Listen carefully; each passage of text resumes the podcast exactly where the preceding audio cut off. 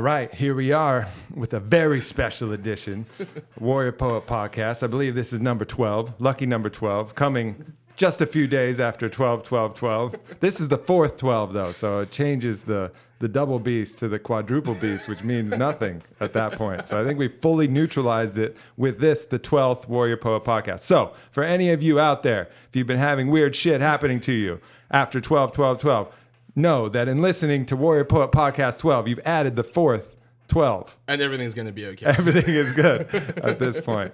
So I'm here with my friend, good friend Donald Schultz, one of the craziest motherfuckers I've ever met. Um, so we'll get into into some of his antics later. But uh, but a pleasure to have you here, man. Glad to have you out here in Austin as well. Well, thank you so much. You know, so it's first time to Austin. I'm a huge fan of, of Texas and, and you know just the states as a whole. So coming to Austin was a huge treat, and, and it's beautiful. I mean, the weather's kind of crappy now, but it's been beautiful the last couple of days. Yep, absolutely.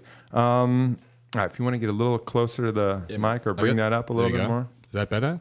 Yeah, Yeah. now we're now Yeah. we're talking. Right on. So you came up here. You were planning on doing some uh, a little bit of base jumping. We're hopefully going to get that on on camera. Yeah. But that seems to be kind of one of your main uh, main things that you're doing right now. So um, how'd you get into that? Um, you know, my big thing is is I'm scared of of only a select few things. Like and and growing up, I was scared of horses, I was scared of heights and spiders. And spiders always stayed with me, and I still hate spiders. But I work with the deadliest spiders in the world for venom research and that, so I, I, I actively seek out spiders. Um, horses, I ride all the time to try and get over that. And the heights, I was like, well, skydiving. And the very first time I skydived, I'm like, okay, I want to base jump because skydiving is just like a video game. Base jumping is is real. You know, you're standing on top of a building, you're standing on a cliff or over a bridge. There's no one telling you yes or no. It's just it's just you. It's very very Right. pure, pure, um, pure very pure. And the the idea is like. A lot of these messages that we have oftentimes are hard to get across. So you do something fun and exciting, get people in, and then convey the message to them, whatever that message may be.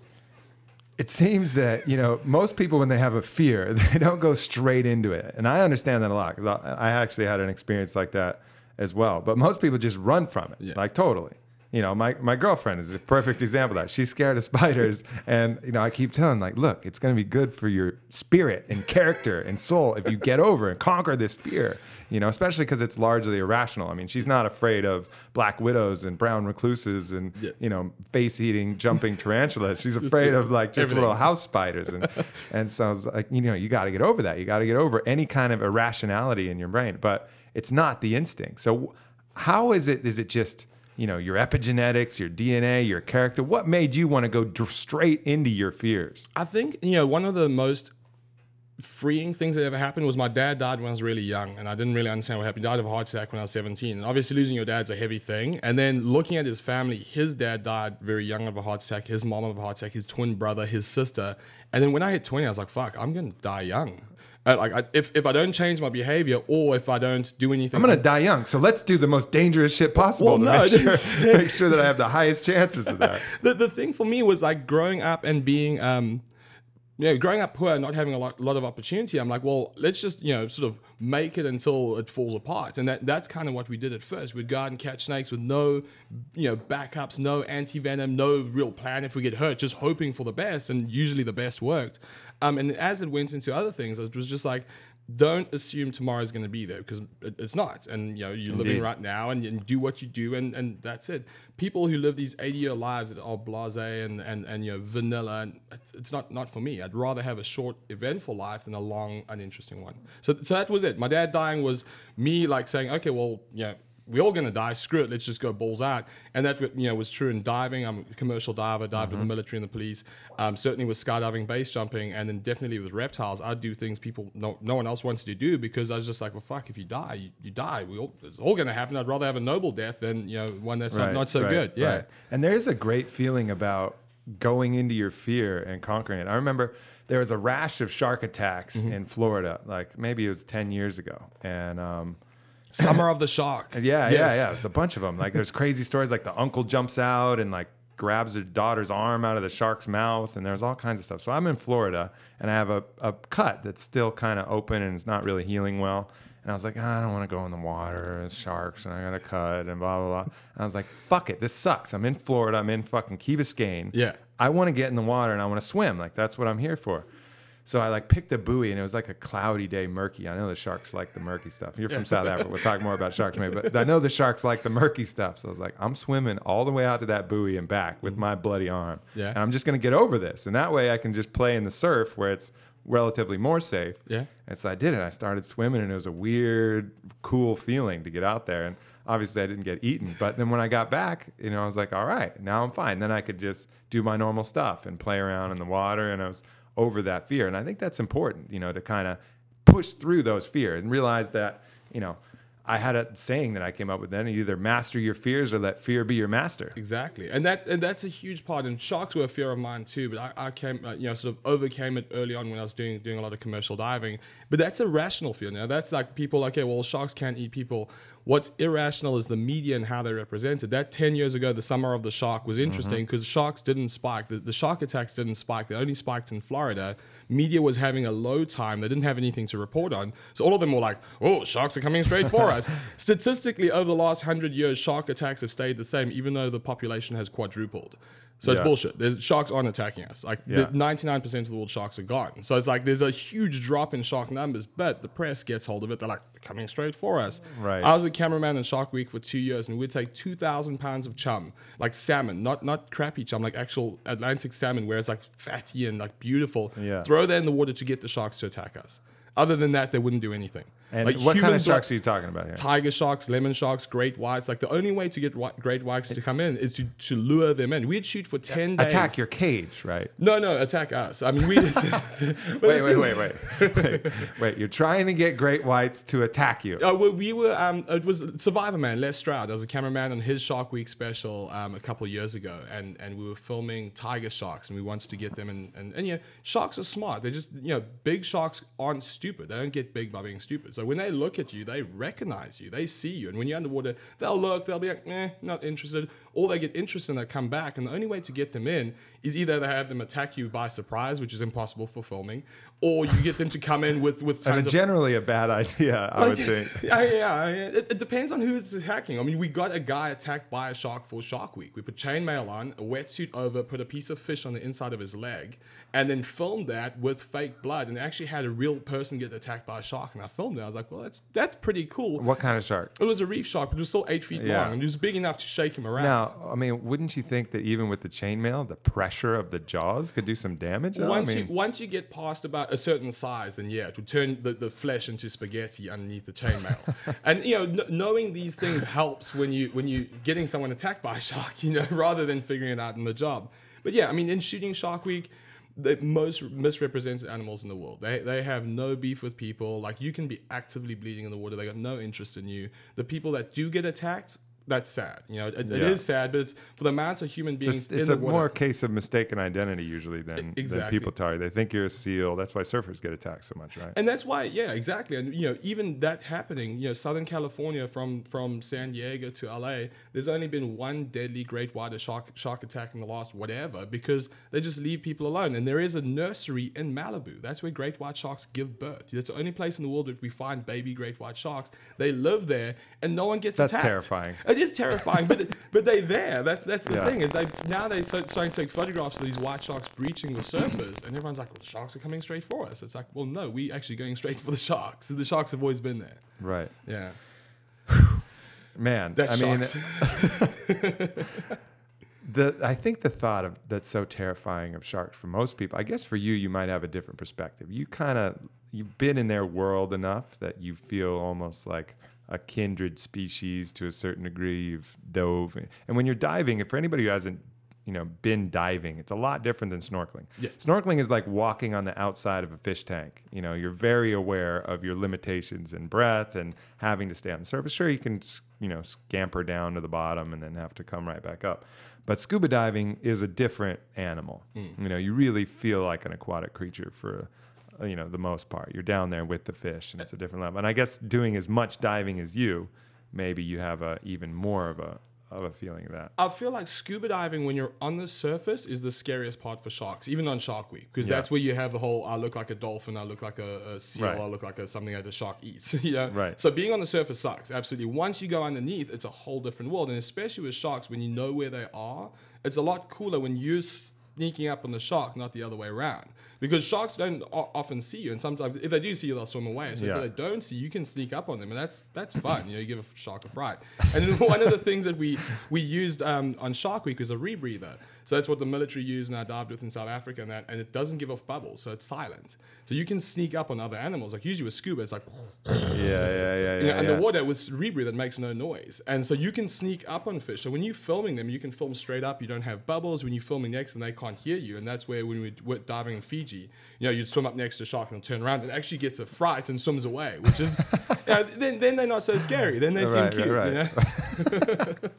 so, uh-huh. Cute so- sharks. so yeah, and that's the thing. You know, phobias. Find a phobia. I, I find something I'm scared of. You know, basically dissect it, try and understand as much about it. See, it's not that scary. And then the stuff that still is scary, then I just try and carry on going until I got no interest in it. Yeah, I mean, there's there's a difference between actual fear that's irrational. The, the fear is useless. You should try and conquer all irra- unrational fear a- at all times, relentlessly. You know, without mercy, conquer that fear. But there's also danger, and I think you cross into a lot of areas where. It's not just conquering your fear. You're actually placing yourself in a certain degree of danger. Like, what did you do that that time where you put yourself in a box of deadly snakes? Okay, Let's talk about that. Well, you know, as I said, I try and use interesting content to, you know, elicit interest and then change. Um, I was filming a series for Animal Planet and we traveled around the world. We went and researched anti-venom in Sri Lanka. And while we were there, we noticed no anti-venom, um, you know, second highest amount of bites of people in the world. And then, you know, they, they just forgotten about. So I thought what would be interesting is live in a box this big, literally the size of your office for Okay. t- 10 days on the Vegas Strip. So for people, that's like what twenty by twenty. It was yeah, I think it was exactly twenty by twenty with a shower and a toilet. Yeah. All with glass so people could see in. Um, so the shower and the toilet was frosted glass, but they could still see my silhouette. So I went into poo. Why? Yeah. Why? I mean, wh- at that point, Donald, why not just give them a real show? You know, Well, you know, the- the why idea- frost the glass, buddy? Well, it was it was Animal Planet, and they're like back and forth on the stuff. You're just like- an animal, man. I- I They- know, what, right? they make the fucking chimps put on Halfway pants? through, I wanted to start flinging poo in that, like just to, animals shouldn't be in cages. and the, the most interesting thing for that, so I lived in a box, ten days, hundred snakes. We started with fifty, added five each day, um, including black mambas, forest cobras, Co- everything, you- rattlesnakes. You put, you put Kobe Bryant in Yeah, there with every every single two black mambas actually, two green mambas, two black mambas. Um, and the idea was to show that snakes don't want to attack you. So in this cage, living with snakes, no problem. After about four days, people in Vegas realize what's happening. So every night, drunk people come and then you're like, "Yo, do something, catch a snake. Yo, are you sleeping?" I'm like, "Yeah, I am actually trying to sleep." Because every day we were filming during the day Yeah, and sleeping yeah, yeah. at night, so the crew would peace out. And like literally for the last three nights, drunk people kept me up. So three nights of no sleep, and then we had to catch all the snakes in the cage and put them in bags to leave the cage because the cage was built on the Vegas Strip outside Caesar's Palace, Right. Like, on like in full view of the public. So we did that. The last snake I, I picked up, I, basically it was a puff adder that held it like that, exhausted, and its fang went into my thumbnail. I was like, "Fuck, that's exactly what I didn't want to do. To have a snake bite showing that snakes are friendly. Right, Luckily, no venom. Got out was perfect. We raised funds for anti-venom research. We raised. So, so your thumbnail acted me. as a buffer. yeah, exactly. Like it, the, there was venom on my thumbnail and a scratch from the fang. So I was like, hmm, that, that was close. And like we didn't make a big deal out of it because I didn't want to get all that negative press. But so we did that. It, it aired five days later on Animal Planet for two hours, called Venom in Vegas, and got massive like worldwide acclaim because people like, I'm not scared of snakes anymore. And I, to this day, people I'll be in like a bar or something and be like, "You're the guy that lived in the box with snakes, right?" I'm like, "Yeah, yeah, I've done other things, but yeah, thanks for that." I was in West Hollywood peeing at a urinal, Which is equally as dangerous Yes. as living in a box with snakes. and the, and the guy walks up to me. He's like, uh, "I enjoyed Venom in Vegas," and I'm standing there with my penis in my hand. I'm like, "I don't have any snakes with me now." Oh, and he's like, Except for oh, one." yes, you do. you have a snake. I can catch it. I can catch it with my mouth. And I was like, "I thought it was funny. I'm Like, I don't have any snakes with me now, except for one." And he's like. And he walked away. I'm like, that's as funny as I get, and like, and especially best urinal. line. Yeah, right. Were you And- trying to Were you trying to conquer your homophobia as you conquer I other got, fears? I got no homophobia, man. I, I, I, I love the gays, man. I grew up in South Africa with a bunch. My, my mom was a, friends with a bunch of prostitutes and gay guys, like people that were uh-huh. ostracized by the community, like back in apartheid South Africa. And I didn't grow up knowing any like because racial stereotypes and racial hate was so big in South Africa. Like uh, you know, I, my dad, and my mom just were like, you need to just treat everyone the same: rich, poor, black, white, you know, gay, lesbian. Yep. Everyone, everyone's the same idiot. It's just you know how they present themselves, and that's that stuck with me. So how was that? I mean, growing up in when did apartheid lift? Uh, in 1995, Mandela came out of prison, prison 92. So I was in high school. So you were in high school. So yeah. you were 16, 17 when that happened. So you spent most of your entire youth living in that. Apartheid regime yeah i mean and like state sponsored hate until 1993 it was against the law to have a relationship with a black lady or black man if you were if you were white it was called the immorality act You And did, did that not incite people to want to do it? Oh, Just like, absolutely. oh, yeah. Yeah, yeah. this is Yeah, fucking yeah. good stuff. They wouldn't make this shit illegal unless it was good. Let me get some of that. exactly Yeah. and, and the funny States thing are is so stupid. and and we faced civil war we were like facing like it was full on civil war people like okay this is going to descend into anarchy and and then it didn't and nelson mandela came out and he's like yo like leave the whiteys alone you know let's all be friends and everyone Yeah. even the the white racist you know were like what? Yeah, and, weird. And, and yeah, exactly, and that's why the whole country worked. And now since then, it's gone, it's gone a little bit African crazy. But that's just how Africa goes. People, you know, grab money, and it's you know, it's all sorts of trouble that, that happens. But the, the actual change from apartheid to, to democracy was amazing. And and you know, Israel's you know studied it for trying to use the Truth and Reconciliation Commission, where they said. If you tell the truth and tell us everything you did, you won't have any charges laid against you. But if you withhold anything, and we find out what happened, then we will charge you. So you, it's hmm. full on truth. Like you come out, you tell all your secrets, you don't go to jail. And that's how South Africa got all, over all their problems. So who who is who is given that? The politicians were given that. Everyone. That call it as long as it was politically motivated, it was fine. Murder, rape, any of that. As long as you came out and you and you had to go and, and they would call hearings and your victims would be there and everyone. And the craziest footage I remember and like it changed me as a person was a guy who blew up a, a whole bunch of people and the mom of one of the guys that was blown up was there hugging this guy who was the bomber and forgiving him. And it was black and white multiple times this happened but like black and white on both sides of the coin. Black victims white victims black you know perpetrators white perpetrators but each time you know you have these people crying and hugging and emotional How and you're like, much ecstasy did they have to put in the water supply to make Right. that plan work? And th- that's the thing is like South Africans, you know, both sides of, of the race divide, black and white, are passionate and physical people. You know, they. Yeah. They, civil war is fun, you know, and that's that's what everyone was thinking. It's like they're going to civil war. There's no way to stop it. And everyone hugged and made up, and, and that was it.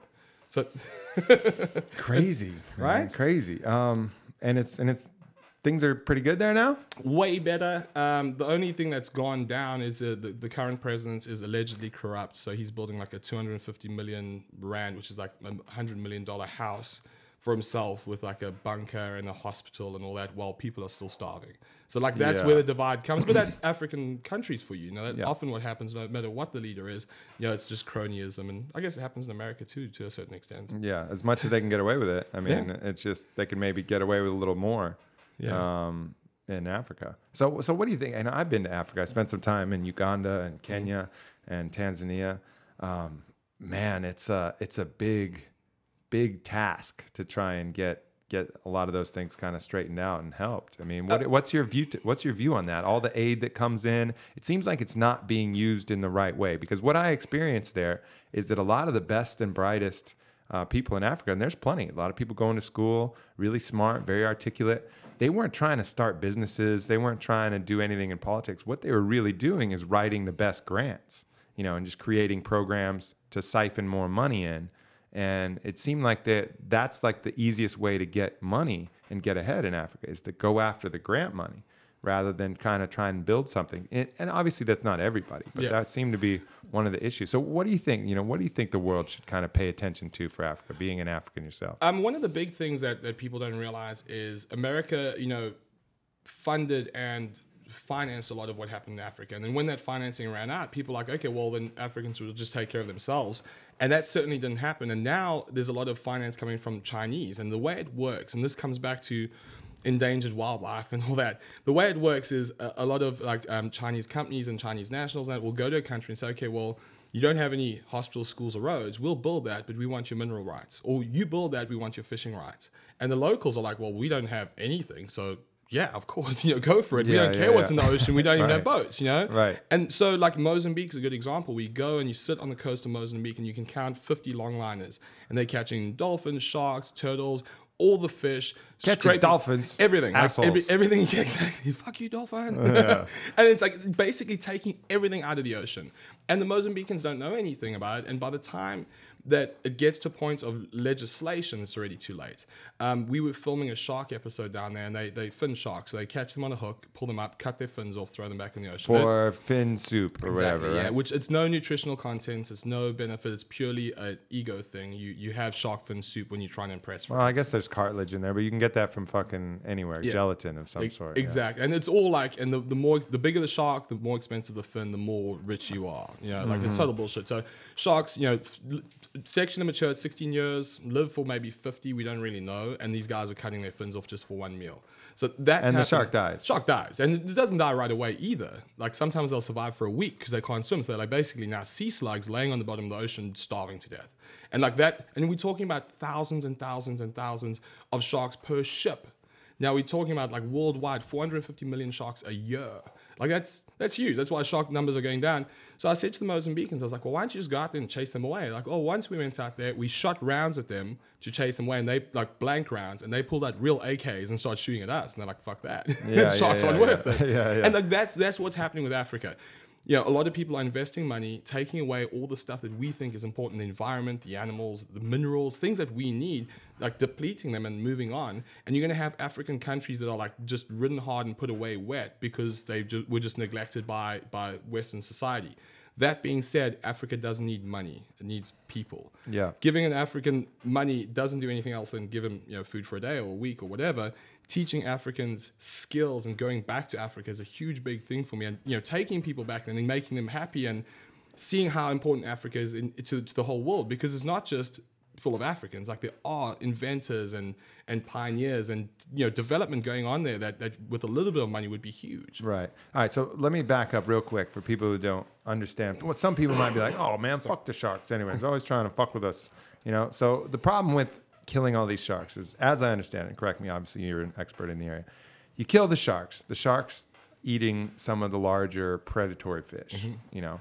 And so um, the larger predatory fish have no predators to keep them in check. Mm-hmm. So because there's so many more of those other fish like tunas and other things like that, then they start eating all the, the little fish, mm-hmm. right? So the whole food chain gets jacked all the way from the top by removing the apex predator from the chain. Is that is that Uh, really That's that's that's the, the long and short of it. Other than the fact that you know, if you hate sharks and say they serve no purpose, or if you just hate sharks as a person, that's fine. They still serve a purpose. We did some research and we found that um, sharks, even if they aren't eating animals, just the idea of a shark, like the shadow of a shark in the sky, makes other animals breed less because they have that predatory, like they have uh, something over them that's bigger and scarier. So they Right. still sneak around, even if it's a nurse shark that doesn't eat fish. Just the, the silhouette of a shark, they'll sneak around and like live in the in the shadows. As soon as that shark silhouette is gone, then they're like, screw it, I'm the big fish, and they come out. So, so even if it's not actively predating on a fish, just the, the shark in the ecosystem is enough to keep the ecosystem under check. Yeah. Yeah. Makes sense. All right. So then to, to go back, just just wanted to clear that up for people to understand. But then to go back to Africa, um, so many people are like, oh, you know, we got to help Africa. We got to help Africa. I'm like, you know, your cause is noble. Your heart is absolutely in the right place. But how you're going about it is, you know, you got to take a look at that because just, you know, throwing some money um, toward a kid in Africa, you know, really when you actually track those dollars down, uh, just a fraction is going to that actual kid. Most of it goes to the organization and the commercials that got you to buy it and the executives. And not saying that all organizations are like that, but there's some good kind of watchdog websites that you can check out to kind of see how much money is actually getting there. But then even the money getting there, it's just it's a resource that's not doing anything. It's not putting that money to work. So if someone wants to get involved and say, you know, fuck, you know, I really want to help out Africa. It's a dire situation.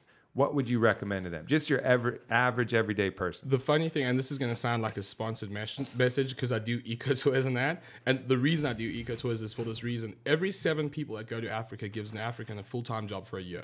And that trickles down. And the difference is if you give, and I, I have major issues with some of these like, you know, fund organizations, just like Sure. you do. Um, and one of the major issues is if you go to Africa and you see someone that needs money, you can give them $5 That for me is huge. And then also the, the, the trickle down from the, the tourism is huge. It's massive. That's what stabilizes countries in Africa. You know, diamonds and that is it's a destabilizing force. Oil is, you know, look at all the countries that have oil, diamonds, and gold, usually at war. So, th- so that's the big thing. I'd say visit Africa, see for yourself, and you know, if you see someone who needs money, give it to them. Like seriously, Right. like that's that's my my take home. The other part of that is if you're into animals and you're traveling to a, a reserve or something, going there and empowering the locals to be pro conservation versus pro hunting is what saves animals. I worked with Jane Goodall, and that's how she saved those the, the chimps. Is basically by saying, okay, they're not bushmeat, but you can also make money from showing like tourists where the chimps are, and that's what saved gorillas and chimps. Literally, that was it. Not guns, not anti-poaching things. It was people going out there and then changing the, the mentality of the locals. The same thing with Africa. If we give them money, no, I'm not saying them, if we give Africans money, like as governments and that, they're just gonna want money. If you say, okay, well, here's an industry where you can make way more money Right. than anything else, make that safe and you know, renewable, then you know, then everyone's environment wins, animals win, we win, the Africans win. Yeah, and there's also some successful micro loans kind of uh, charities and things that I know you can get involved there. Yeah. Um, going back to the conservation thing, so one of the craziest things I've seen, I've seen you do a lot of crazy things. You send me videos all the time. I have to post some of these so uh, so everybody can see what I'm talking about. But it's this video, and, and you're you're huge into rhino conservation. Yeah. Uh, that's a major issue. A lot of rhinos are being poached, similar to the shark fin soup. Mm-hmm. They're cutting off their horn. They're making some kind of what are they doing? Uh, It's supposed to be either aphrodisiac um, and Big- big horn exactly, big horn, or big or dick. The other, the other big thing is it's supposed to cure fevers, and it's like really. It's like fever's the scourge of our time. Like, is that really as bad as like you have to kill a prehistoric, uh, well, essentially prehistoric animal Yeah. for a fever? So those are the two things. You know, shark fin soup is is status, rhino horn is aphrodisiac and fever, and now elephant tusks. I got an email this morning. They just found a container full in Malaysia from Togo. Elephant tusks are chopsticks. For a huge giant uh, sumo Asian. I mean, how do you? well, yeah, so they, they take the elephant tusks and they Oh, cut yeah, them into little blocks of wood and they ship the wood to China and then they'll make anything out of them. But the Right. big thing now is going back to ivory chopsticks. That's the so big some kind of stuff, some like gator shoes. Exactly. Gator And, it's- boots. and I'm like, if elephants were abundant everywhere, that's fine. I'm okay with killing animals to conserve them. I know it's a hugely controversial thing, but you can't con- you can't save everything. You have to save species, and like Right. that's where I get pro that. But now, you know, with with the the way the economics are going, Asia's got more money, Africa's got less. Supply and demand. Suddenly, people who couldn't afford elephant, rhino, and shark now can. The demand's just skyrockets. The, the highest amount of elephant, shark, and, and rhino poaching in the last 25 years has happened this year. so and and those numbers are just increasing. Incre- la- is- last year, scary. four, 444 rhinos were killed. This year, over 600 in one day in one town in South Africa. And this is South Africa. That's like a 33% increase. That, Yeah. it's that's unsustainable if that growth keeps going. There's Two- not going to be. How many rhinos are left? 20,000 in Africa. Last year, two species went extinct, and both of them. Well, one of them was Asian. It was a Vietnamese rhino, where was one of the big demands is, so it's, that's logical. And then the other one was a North African rhino. So, so two species are gone forever. Yeah. Last and, year. and no dicks are any bigger. No dicks. And and and nobody is getting more pussy because these rhinos are gone. and And, the- that's a fact. and the funny I can thing is, verify that. like- I can put the Onnit Labs stamp of approval on that. And the funny thing is, like speaking to you about these projects, it's hard to get corporate sponsorship for them because you know some of the content's pretty heavy. I approached Pfizer and said, "Hey, buy us a four x four for anti-conservation, uh, for for anti-poaching and conservation in Africa, and we'll put Viagra on the side." And they're like, "No." I'm like, "Come on." You make the product that could save this animal. We want Yeah, you yeah, to get yeah. the vehicle that will save the animal. I'm like, and you're Pfizer. Like, it's not like you don't have money. you Yeah, know? yeah, it's silly. So so anyway, so this video, he's Donald Donald sends me this video, and um, it's a you know pretty emotional video that shows you you know you're rolling out with a local team. What country are you in? South Africa. South Africa. Um, so rolling out with a local team, and um, you're kind of tracking down some poachers, and you come across a field where rhinos have been, uh, their horns have been taken off, and they're just left for dead there. And it's a really kind of emotional scene for you to kind of roll up on this, and for the viewer as well. Um, you keep following the track and and come up on the actual poachers, and you're you know you're kind of following. It looks you know real guerrilla style. Got your cameras rolling. All of a sudden, shots ring out. Whap whap whap, like high velocity rounds coming over. You guys hit the deck, and at that point in the video, you're like, "Oh shit." Oh shit, this is get this just got real. Yeah. This got got real as fuck right now. Yeah, I'm like, I'm, oh, we're being shot at again. yeah. So then, so then, so your dudes drop down, but some of your dudes have AKs. Yeah, yeah. And and these other dudes pop up and they start whap whap whap, you know, sending shots back at the poachers who are shooting at them. And then you roll up and you? Capped one, killed him. Yeah, the, the, the full that, that's the sizzle. The full story was we went. To, yeah, we killed one guy. And my my my take home message was that like, do you want a gun? And I said no. Like, Yeah. because if there is a problem down the road, I don't want to even have a weapon because uh, that shit- Sure. When we when we rolled up there, we were there for 14 days. We called the cops. We are like, hey, we are doing anti-poaching stuff. They said to us, don't call us unless there's a body. I was like, oh. And then when we went and found those dead rhinos, I've been working in, in Africa with animals for 34 years, you know, like my Yeah. entire life. And I'd never seen a dead rhino.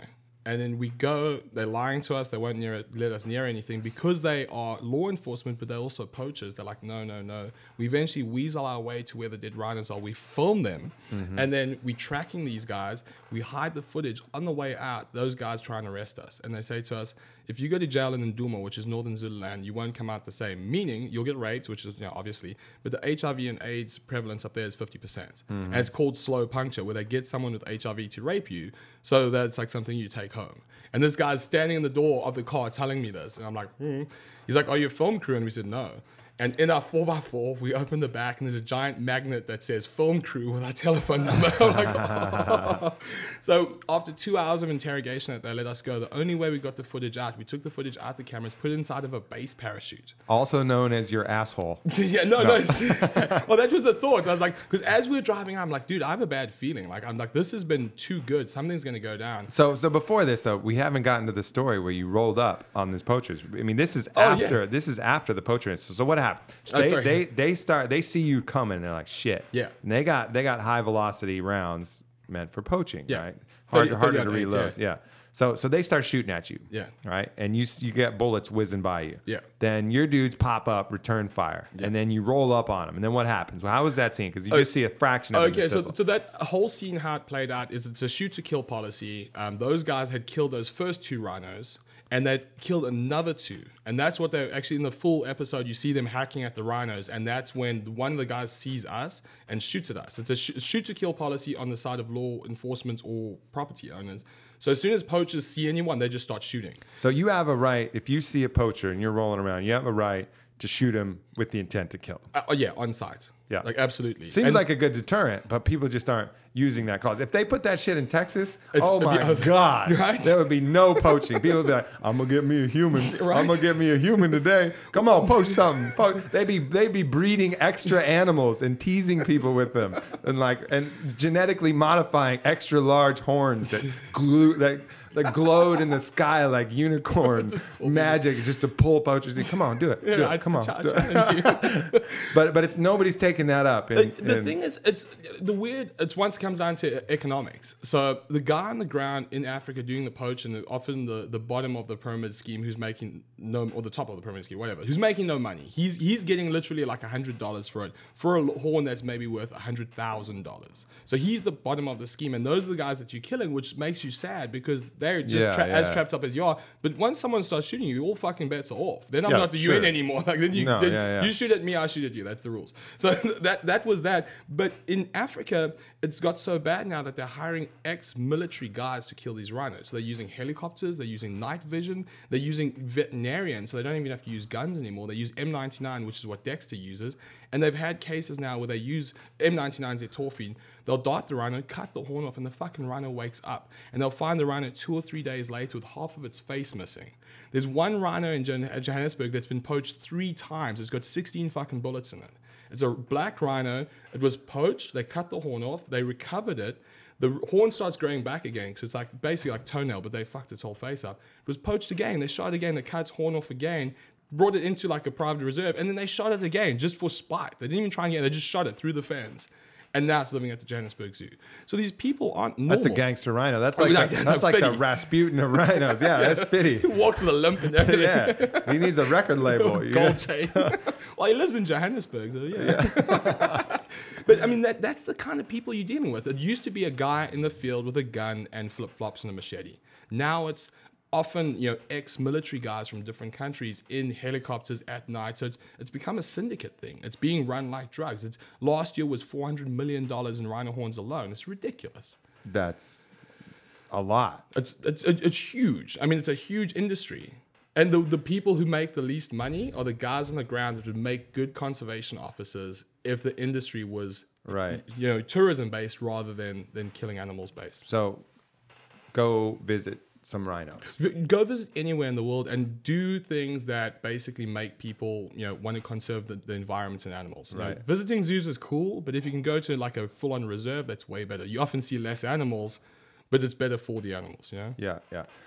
So to go back, all right, we, I don't think we quite finished this story. So you're getting you're getting threatened with being raped, Raped, slow yeah. punctured in the bunghole, Yeah. raped with AIDS. With AIDS, AIDS rate. as yeah. as as a little add addition to the Yeah. pleasures that you're about to receive in jail. You get threatened with that, and they're going through. What's going through your head right now? I mean, you conquer a lot of fears, and, and you know you've pretty much mastered. But at that point, you got to be a little bit, oh shit. the, the, the things that scare me are um, people in authority position drunk on power or just drunk.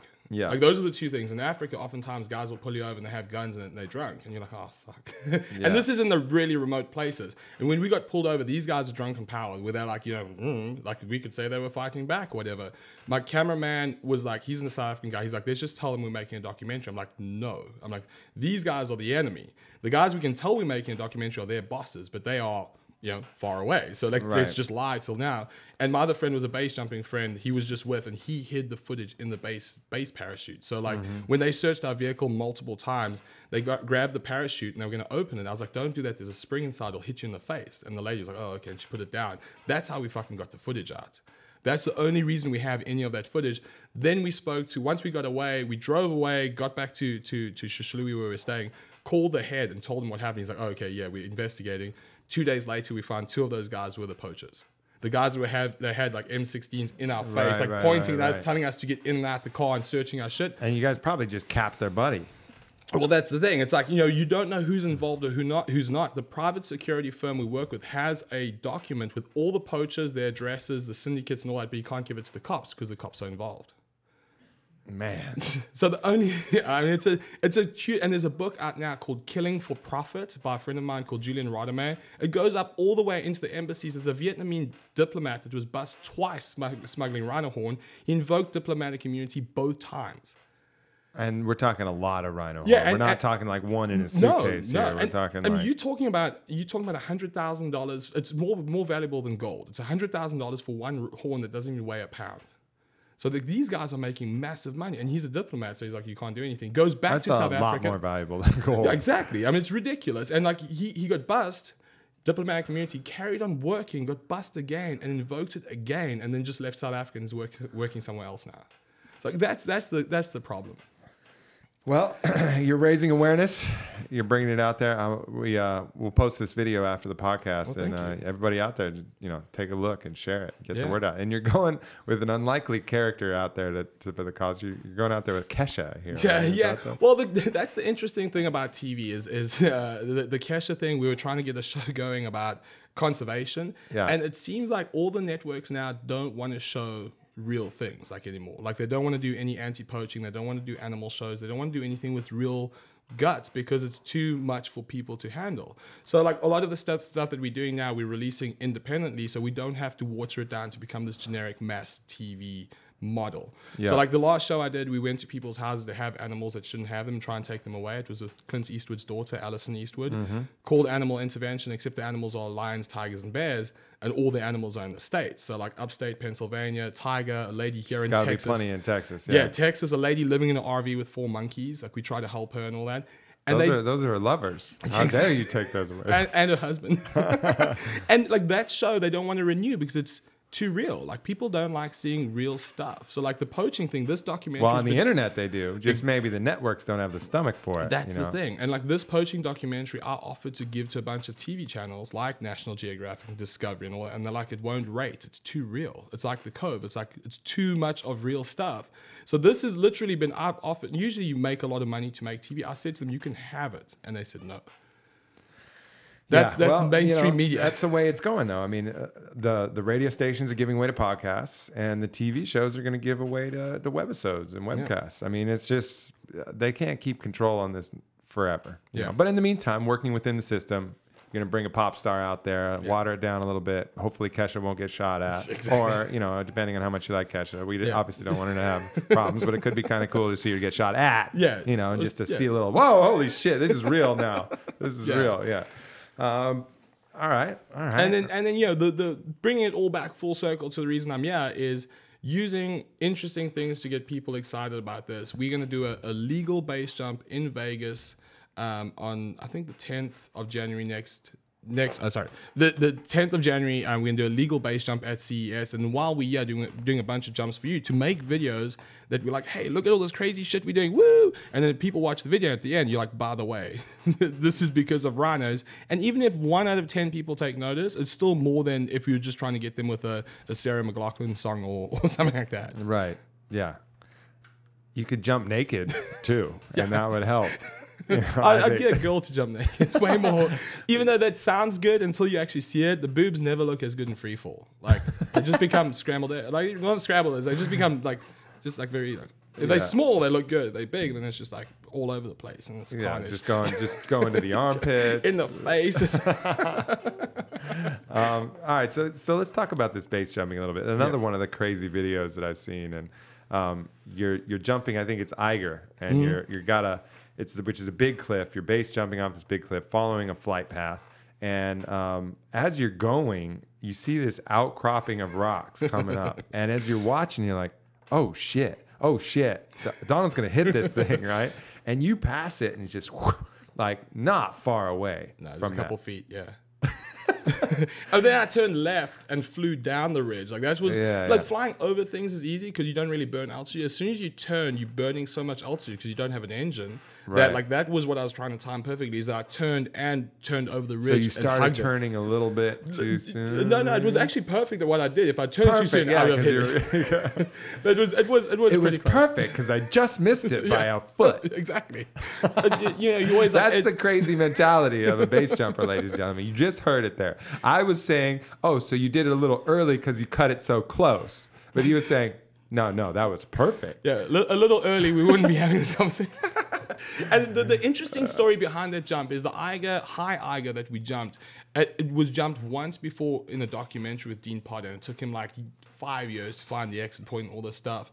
And my friend Ian Flanders, who's a phenomenal climber, he's climbed El Cap, he's climbed Half Dome, he's amazing wingsuit and base jumper. He broke both his legs in March we tried to recover him using Onnit stuff. And you know we, he, he's been he's been militantly working out in that. Mm-hmm. Four months later after two broken legs you got us the helicopter.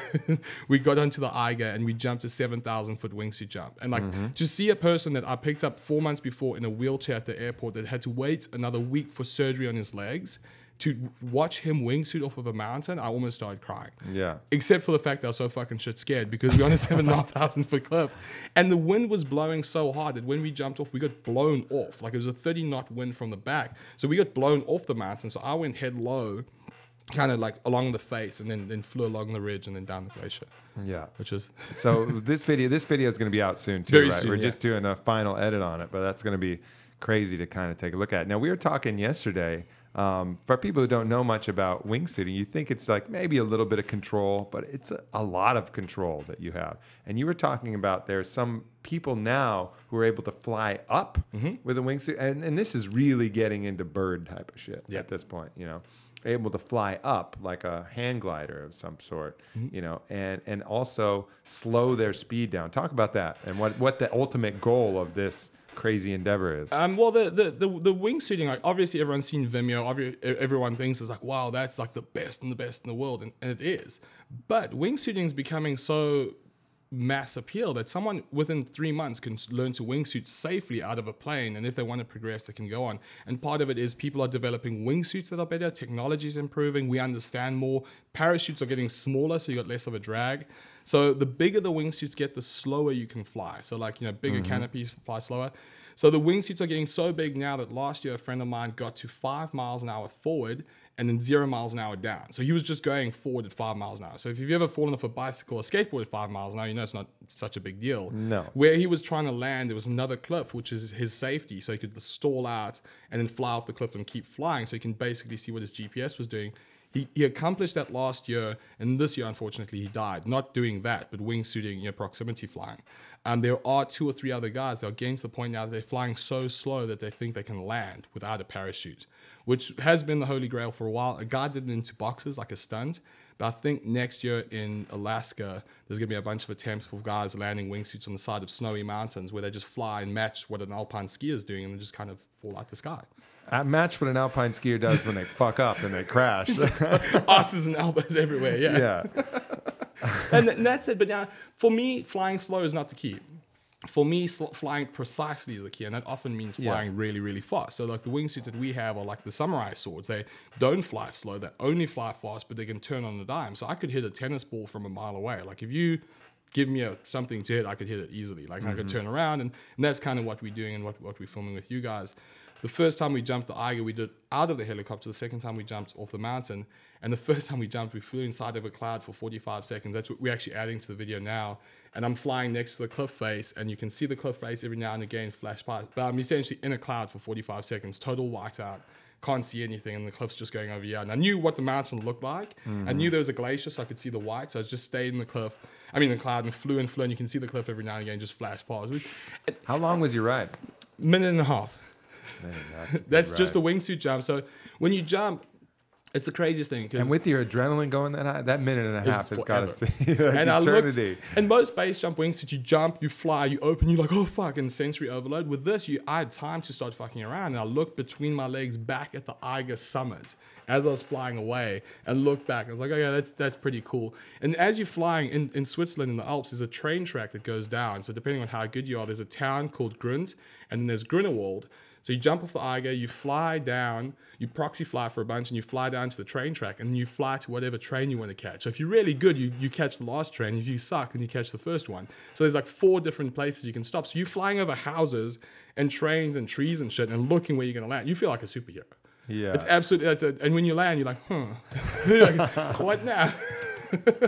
and that that was it. And it's- no one has dreams of flying as I mean, as, as skateboarding as a kid or snowboarding or scuba diving. Everyone has dreams of flying. I mean, that's Yep. it's a very basic human thing. And this is one of the few things I've done that the hype lives up to the action. Most people are like, oh, it's the greatest thing ever. You go do it. You're like, yeah, that's, that's cool. Yeah, yeah, like parasailing. Yeah, you're like, I was like, oh my god, really? Just put me down. This Yeah, is you're like- lame. And that's it. Wingsuiting has never, and it's like people are like, well, you can die. Like, well, that's the trade-off. Right. It's the greatest thing ever, but the jeopardy is or death. yeah. So how does that how does that, you know, make you feel? And I guess uh, well, I guess there's two things I want to get at. One is, you know, that's such an adrenaline dump at that point, you know, and you finish and, and you're on that high. Um, is that the part that gets addicting from it? Is it that actual feeling of getting your senses that alive? I mean, what is it that that makes people once they do it, they just want to keep going after it? There, there's new research now that um, shows that the, we are not adrenaline junkies. We're actually born with a dopamine deficiency. Mm-hmm. So we we walk around like you ask most extreme people who walk around like how do you feel on a scale of one to ten, and most of them will say a seven, but most of them actually when they get interviewed will, will be a five. Like they mm-hmm. walk around at a lower like vibration than most people, and then when we do extreme things. The vibrations picked up to like a seven. So like when we do something amazing, we're like, okay, cool, this is a good day, and then we're normal. So it's not like we, we, we operate at seven and we hit 11 each time. We actually just, you know, really mellow and then go to that extreme So state. this is what it takes to get you mellow. and that's the crazy thing. And that's why it's like such an addictive behavior because you change your life, you change your behavior in your life because you're just trying to be on that vibration where everyone else is. You're just a regular guy looking for happiness. I'm just trying to be normal. And you do man. it just, just, I'm just trying to be normal. That's I'm just hanging out in boxes of snakes and getting sharks attacking and I- jumping off cliffs I- and imagine- missing them by only a foot. I mean, imagine how much Just it a would, suck if you woke up and you're like, wow, to feel normal, I'm going to have to jump off a cliff. Like, that's, that's what I deal with every day.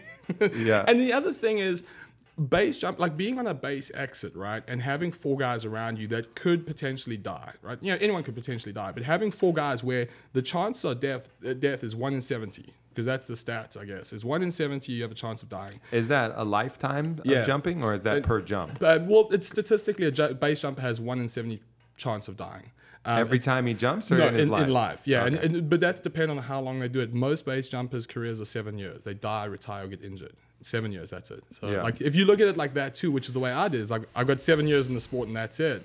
Then you do what you need to do, and you and, and Yeah. at seven years, I'm be like, if I'm alive, I'm like, okay, I'm out. That's Okay, that's how many I- years in are you? Three and a half now. All right, so you're halfway there. Yeah, and that's good. Like It's like a tour of duty in the Yeah, military. exactly, right? Except completely voluntary. It's, that's the thing. It's, it's like going to war, except everyone's there of their own accord. And just like war, you come back. Some people are missing arms. Some people are dead. You know, you're not angry at anyone. It's just, but the difference is it's totally voluntary.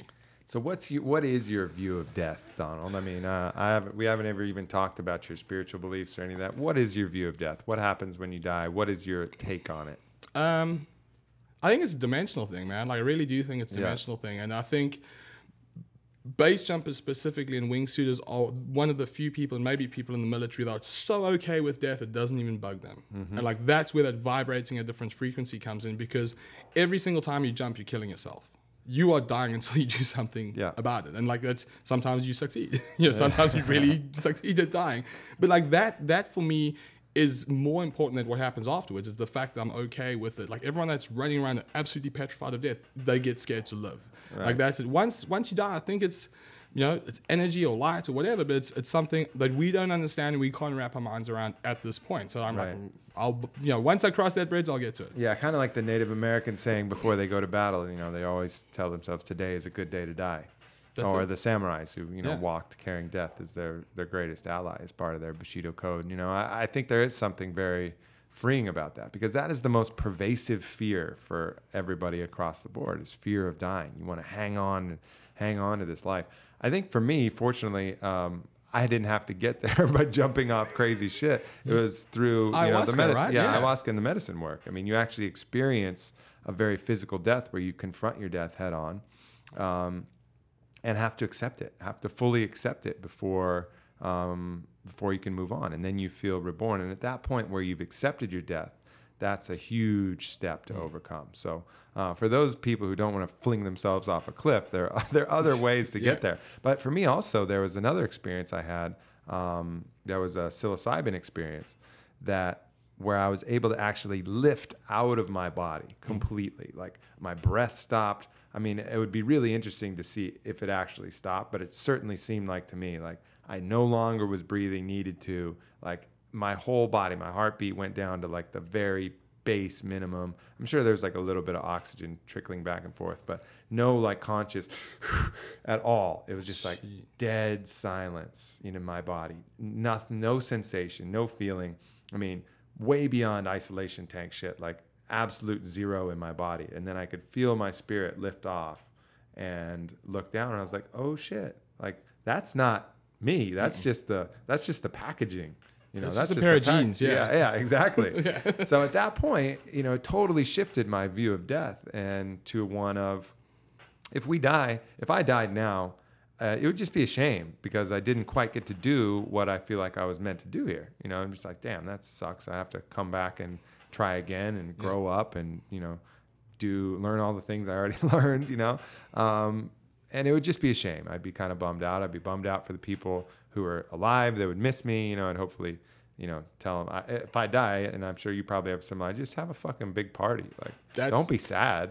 Yeah. You know, it's a shame. Like, yeah, it's a bummer. Like Aubrey didn't get to quite do what he wanted to do. I never got to write the book that I intend to write, Yeah. or you know, do have the kids and and do all that. Uh, but there's nothing really scary about it at that point. You know, and I think that's that's something that a lot of people could really benefit from is just having no fear of death. Yeah, and, and it's, it's not it's not a big thing to do. I mean, people say to me, "You're crazy." I'm like, no, and without being mean to them, like, you're the one that's crazy. Like, you don't have a passport, You know, you've never traveled, you've never Yeah. been scared. When was the last time you were actually scared? Not like, oh god, I'm late for work, but like actually like fucking shit. Like last year we got shot at in South Africa and Costa Rica, and that that's like a that's like bulletproof coffee. It fucking wakes you up. You're like okay. and one of the guys was shooting at our headlamps, and it's like that's that really like makes you focus on things. Yeah. And people, I'd say 99% of people aren't going to die the way that they saw it coming. So what the fuck? You know, why why try and conserve your life so aggressively if you're going to die anyway? It may not be a good way to die. My thing is I'm not reckless with my life. If there's a choice between doing something that I could potentially die in and something I'm going to die in, I'm definitely not going to do the thing Sure. I'm going to die. You don't have a death wish. No, and if I do die, I'm gonna be like you, fucking bummed. Like it's sad. Like I didn't have kids, didn't do the book and all that. Mm-hmm. But that's not gonna stop me from doing what I want to do. And like that's where, pe- like I'm trying to get people to understand. Ten years ago, we would never ever swim with sharks. Nowadays, you have tours for fucking people down in the Bahamas where they go feed sharks out of their hand. Yeah, The yeah, way yeah. we're progressing as a species, we have kids growing up now that only know what wingsuit base is. They don't go through skydiving. They don't go through all the normal channels. They just go straight for the holy grail. So they're starting where the pioneers of the days are now. And they're essentially going to a place we can't even imagine. Just like skateboarding. You know, you have a 12 year old kid doing a 900 on Mega Ramp where Tony Hawk didn't try it and Bob Burnquist Mm-hmm. Yeah, only sure. did one. You know, It's stuff the same in uh, it's the same in MMA now. You got these little kids. You can look up on YouTube little kids throwing combinations and Yeah. takedowns, and you're like, that kid is five, Well, and he it- is an MMA gangster. Right, that, that You know. commercial with the two kids beating the crap out of each other, and Rory Yeah. MacDonald's a good example Yeah, too. for He's just, sure. you know, young kid, and he's like, he just picked up where the masters are now, and he just carried on building on it. Yeah. So the way I see wingsuiting and all that stuff, it's gonna progress fast. My joke is on Shark Week. You know, we've got to the point now where like the next thing that the American public wants to see is a person get eaten, because we've done everything. Right, we've done everything else, and like the way, the, and and the way that TV's going now, people are they want so much that they just you know they don't care about human life anymore. You Yeah. know, they they're willing. They're like, oh, if a person dies on TV, meh. One Yeah. of those things. You know, it's TV. Certainly, plenty of that on the internet. So, as we're kind of wrapping this podcast up here, I wanted to ask you, you know, what does what does your fitness kind of regime look like for all this crazy shit that you do? I mean, you're going a million miles an hour, but what do you try and focus on to get yourself ready to uh, survive in these death death defying uh, Things. adventures? Oftentimes, you know, the, the downside of what what we do and what I do specifically, and like you, I know you you travel a lot too, is traveling beats the fuck out of you. And I know Mm-hmm. It's not an excuse, but you you sick so much of the time that like often supplements and that is the only thing. I feel like the immunity stuff that I take from you, Mm-hmm. it, it doesn't make me never get sick, but I think the times I do get sick, I feel a lot better, a lot Sure. quicker. Sure. And I've, I haven't taken antibiotics in two years. I know like that's something I'm, I'm trying to avoid. After all the stuff that I've been through, monitoring my blood cholesterol levels with my dad dying, you know, like that's one mm-hmm. one thing that I check on. Try and work on cardio. Try and work on whatever like I'm working on. Like at the moment, my shoulders are really fucked from wingsuiting and base jumping, so working on that. And then the hikes, you know, when you're in Switzerland for three weeks and you you're hiking alpine environments and all that, that beats the shit out of you quickly, and you realize Yeah, you know yeah, where you need work traditional big muscles don't really work in wingsuiting because they're so dense. So it's a lot more of like weird body position and that. so, like yoga? I mean, not not yoga. The one thing I'm actually starting to, to take up is bar method, which is that dance stuff because my girlfriend's a, a fitness instructor Uh-huh. now. But yeah, lots of just cardio and, and and when my ankle's okay, running in the gym and all that. But not definitely not yoga yet. But but bar Yeah. method, which What's is that? it's like ballet. Yeah. I, yeah, I swear to God. You should Yeah. check it out. It's it's small repetitive movements using Uh-huh. a ballet bar, but it's like it focuses on certain parts of the of the body. Sure. So like it, it with bad shoulders. So more that- skeletal integrity is Yeah. what you're is what you're targeting rather Exactly. than a high degree of fitness or the longest cardio, yeah you the longest base jump you'll do is 90 seconds so it's Yeah. very explosive in, in that moment but a lot of it is also it's almost like swimming where you need to be calm and not strong it's all about Yeah, finesse yeah. and being relaxed and that rather than being like manhandling a wingsuit and then the wingsuit just doesn't fly yeah.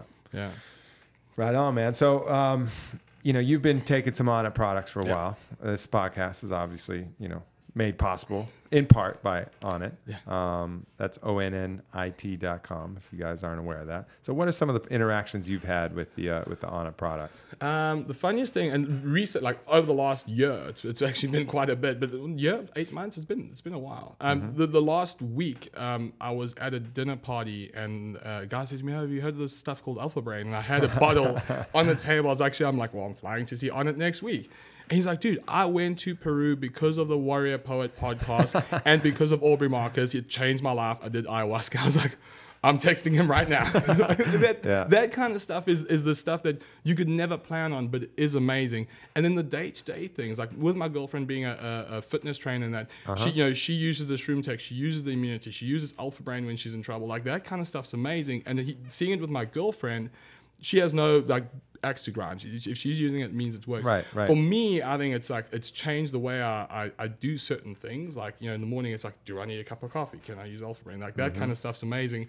The interactions, obviously, Adam is a good friend of mine, base jumping. When I said we're coming to see you, he like melted down. It's like, holy, and you're like, well, yeah. He's like, you know, Aubrey. I'm like, yeah, actually, I do. and that kind of stuff. And then obviously the Joe Rogan. You know, as soon as you mention you, Joe Rogan, Alpha Brain, that all like comes together so quickly. It's like a you know new generation of people that are aware of the environment, their body, spirituality, Yeah. and like you know not to fuck with shit. You know, not don't let's not totally screw it up for, for the next generation, which I think is a good brand you know idea to have. That's the that's the main message. You just summed it up Oh, right really? there, and I think that's a good way to to call an end to this fine episode of the Warrior Poet Podcast. Donald, it's been a real pleasure to have you on board. Um, if you guys uh, once again always check out uh, check out our friends across the pond at London Real. Uh, dot TV. They're putting out a great product as well, getting a bunch of cool guests on there. Um, I heard they got Robert Greene on there too. I really want to uh, listen to that. I've read all of his books except for the new book Mastery. So, have you ever read any of Robert no. Greene stuff? Oh, it's What's killer. he- 48 Laws of Power What's he like? Who, like which author is he like? he creates these um, basically psychological and philosophical analyses based around a certain topic. So there's power, war, um, seduction, different Wow. things, and he just removes morality from the from the equation. So he says, "Okay, you want power." This is how you do it. We'll let you figure out your own morality. And then he brings in all of these really cool stories from history and all of these examples. I don't know who's on his research team, but it's Yeah. amazing. I mean, not only is philosophy good, but just the the anecdotes that he uses to illustrate it are excellent. And he wrote he actually wrote a book with 50 Cent called The 50th Law, which is kind of a it's kind of a lot of his other stuff, but just kind of put in, you know, how it applies to 50s life and uh, and all that. But he just finished a book called Mastery, which I'm about to about to get in, but Interesting. lots of good books out there too. Yeah. People read read books. Yeah, and the one book that I'd say if they want to read something about the rhinoceros stuff, there's it's called Killing for Con. Oh no, yeah, it's Killing for Profit. It's like literally the whole syndicate and everything behind the rhino crisis, and and how it's like now today actually they announced and it's a national security risk, the illegal wildlife trade, because terrorists are going and using that money to fund terrorist operations. So it's getting to the point now that caring for rhinos actually is going to impact people. All right, so Donald, if people want to get in touch with you, if people want to reach out and follow you a little bit more, how can they uh, how can they The best is seek you out? The best is Twitter at Donald Schultz, D O N A L D S C H U L T Z. Um, we obviously working with you this weekend, doing a bunch of fun jumps, which we'll only post in that once we leave the states. Yeah, right on, right on. And then yeah, that's the most current thing. And then, yeah, DonaldSchultz.com. com. DonaldSchultz.com is the website. Yeah. Yeah, another one. All right, people. This is it for the Warrior Poet Podcast. Have a great fucking weekend. We'll catch up with you soon. Adios.